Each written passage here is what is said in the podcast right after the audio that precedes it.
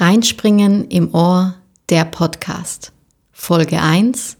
Wichtige Persönlichkeiten. Heute sprechen wir über Boris Paton. Wir möchten heute über eine besondere Persönlichkeit aus der Ukraine sprechen. Boris Paton. Der legendäre Wissenschaftler und Erfinder Boris Paton. Er widmete sein halbes Leben der Wissenschaft wurde Autor und so Autor von mehr als 720 Erfindungen. Zweimal Held der Sozialistenarbeit und Held der Ukraine, Präsident der Nationalen Akademie der Wissenschaften und des Instituts für Elektroschweißen.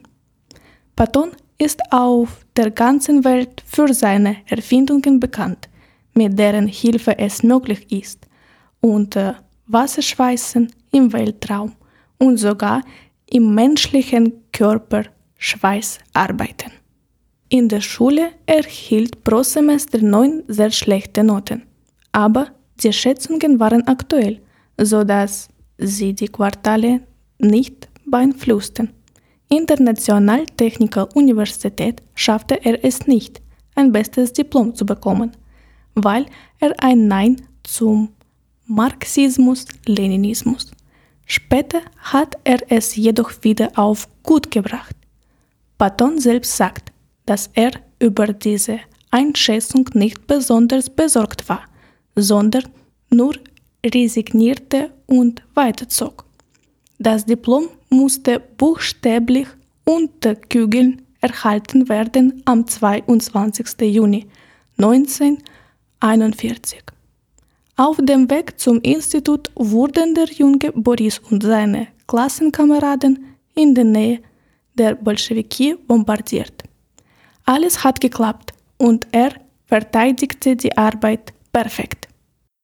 1995 fuhr der Wissenschaftler mit einem Wassermonoski auf dem Dnieper und brach sich den Hüftknochen.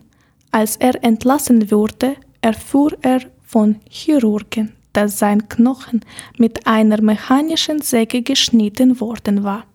Boris war daran interessiert und als er an das Institut für Elektroschweißen zurückkehrte, berief er einen Rat ein und bot an, Knochen mit einem Laser zu schneiden. Das ist ihnen gelungen. Dann brachen sie Herzchirurgen bei, wie man das Herz anschweißt. Ärzte haben auch gelernt, Knochen und Knorpel zu schweißen. So entstand die Patonnat, eine einzigartige Technologie zum Schweißen von lebendem Gewebe, bei dem der Blutverlust um eine Vielflaches geringer ist als bei einer herkömmlichen Fadoperation. Darüber hinaus nimmt es wenige Zeit in Anspruch. Das Einzige, was der Wissenschaftler in seinem Alter bedauert, ist, dass er der Kunst nicht genug Zeit gewidmet hat. Ihm zufolge ist er nicht sehr versiert in Musik, Malerei, Fiction. Stattdessen arbeitete er die ganze Zeit, so dass er weder die Energie noch die Zeit gab, etwas Neues zu lernen. Später las er alles, was zur Hand bekam. Patton spielte Tennis und liebte Wasserski, bis er 80 Jahre alt war, als er sich verletzte. Er besuchte das Schwimmbad viermal pro Woche. Der Wissenschaftler sagte nicht, dass er nur um Sport geht. Ihm zufolge müssen sie mit ihrer Arbeit, mit ihrem Leben zufrieden sein und optimistisch bleiben. Es ist dieses Prinzip, an dem er sein ganzes Leben lang festhielt. Es kann schwierig sein, aber er war sich sicher, dass Jammern und Jammern nicht zum Guten führen wird. Er ist am 19. August 2020 gestorben, im Alter von 101. Um ihn zu würdigen, schrieb von kurzem die Zeitung в городе, dass die Batonbrücke am 5. November 65 Jahre alt wurde.